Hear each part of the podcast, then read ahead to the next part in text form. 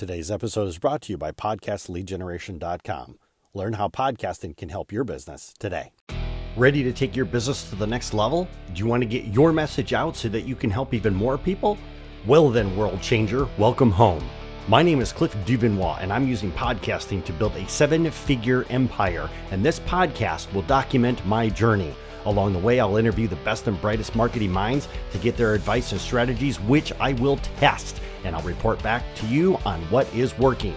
Welcome to the Wake Up World Changer podcast.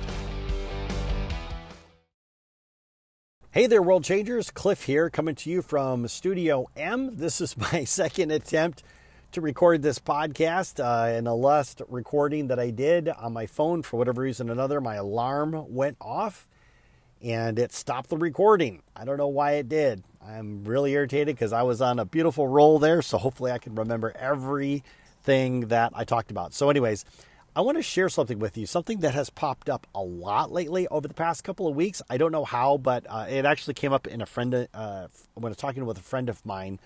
And here's the situation.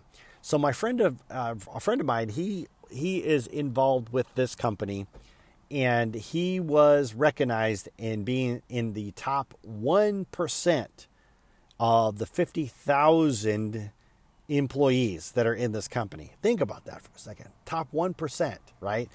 Well, the thing is is he never set out on this goal or on this path to become part of the top 1% of this company. That was never his goal or his objective. His goal or objective was to, you know, empower as many people as he could underneath of him to you know, to to build uh, their you know their dream their dream business to build their dream income you know to be able to to provide for themselves and their families at a whole new level this is this is the approach that he took and you know they they called him up and was like congratulations you're you know in the top 1% we're going to have this uh, this award ceremony we would like you to give a speech to those that attend to you know to to inspire them and to motivate them and when when I was talking to him, he was actually having a down day because he's like he said to me, he "Goes Cliff, who am I?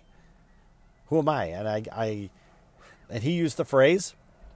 I didn't, but he coined he, he used the phrase imposter syndrome. And I hear this a lot with people, right? I hear this with people like who's who's going to want to listen to me? Who's going to listen to what I have to say? Who's going to read my stuff? Who's going to listen to my podcast?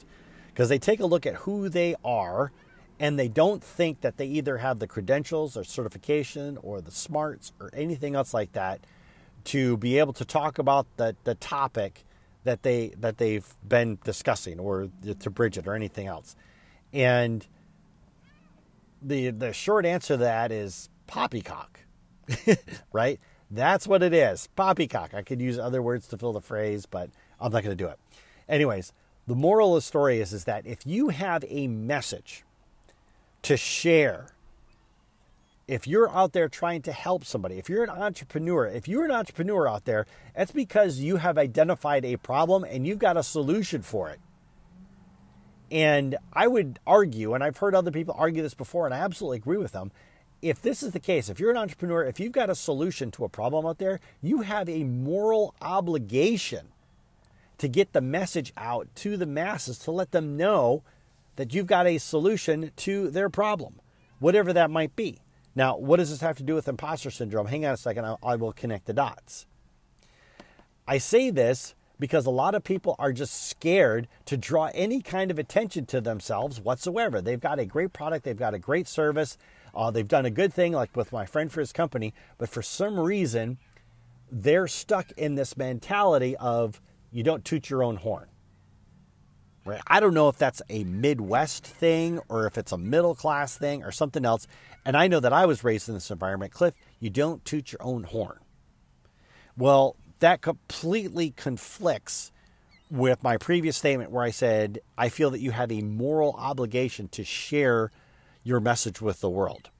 And the thing is, is that my moral obligation trumps the belief system that other people are trying to put on me maybe they don't feel like you should trump, you know, that you should blow your own horn. So why can't I? If you don't feel that way, fine. I'm not judging. But for me in my world, I have I believe that podcasting is the best way for any business to be able to grow, to expand, to to to get clients, to solidify relationship with clients, to continue to build relationships with clients. Podcasting to me does it all. Now, if I were to subscribe to that theory about not tooting my own horn, I wouldn't have a podcast now. You would not be listening to this episode now.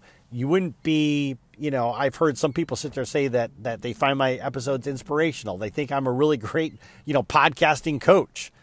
You know, and I take those all as compliments. But you know what? If I hadn't stepped up to the microphone and started talking to be able to share my message with the world, if I hadn't set aside this belief that I shouldn't be tooting my own horn, then I'm not out there inspiring other people my friend who's working for, you know, who's a part of this company and is part of the top 1% and is going to speak to everybody, he has a real opportunity to create a big platform or to access another platform to be able to get his message out there and to really be able to inspire other people. You know, and they want him to talk about, you know, hey, you know, why don't you come and, and share with everybody what it is that you're doing? And he doesn't think what he's doing is very special. But you know what? I would argue the fact that he is in the top 1% of his company, whatever he's doing is special. And if he can inspire just one person, if he can get up there and talk about it and say, hey, this is my framework of how I've built my business, these are the things that I'm willing to do, then he could inspire other people inside of the company. Because there's other people that are inside the company that are like, I don't know what to do. You know, how can I inspire others underneath me to be able to do great things? You know, maybe they don't have that kind of relationship, but he steps up there, he talks to them, he shares his framework, he shares his ideas, he shares all these other things and inspires other people. So, you know, really at the end of the day, I guess the bigger question that you you have to ask yourself is that is it more important for you to keep your mouth shut, not toot your own horn, so to speak, right? Not draw attention to what it is that you're doing, to be a secret agent, out there nobody knows? Or is it more important for you to be out there and inspiring people? Because to me, the two things, the, those two worlds, are, are in complete opposite. And this was something when I got into podcasting and I was, you know, I was, you know, when I was first starting out and everything else like that, there was a part of me that was like, who am I? Who's going to listen to me? Who's going to listen to me? But you know what? Really, at the end of the day, it, it doesn't matter because people are more interested in the message, they're more interested in the story. And as long as you're speaking from the heart, if you're being honest with how you're approaching it, if you're being open it, if your if your sole focus is to inspire people, then use that platform. You know, don't worry about the thing with imposter syndrome. Don't sit there and think that because you didn't go get a 4-year degree that you are not qualified in sharing your message. You are. You know, there's no four year degree available in podcasting, at least that I'm not aware of, anyways. But, you know, there's communication degrees with television and radio, I guess. But as far as I know, anyways, there's nothing with podcasting.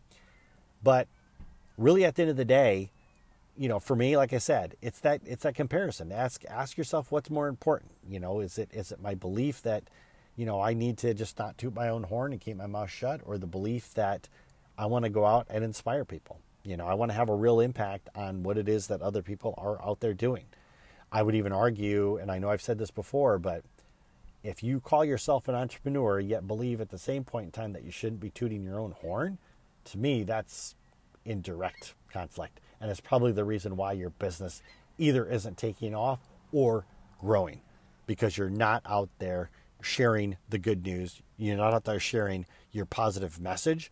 You're not out there sharing your solution to a real world problem with everybody else that's out there, all your potential clients and customers that desperately need you. So, anyways, just want to share that with you. Hope you guys are all doing well. I will catch you in the next episode. Cheers.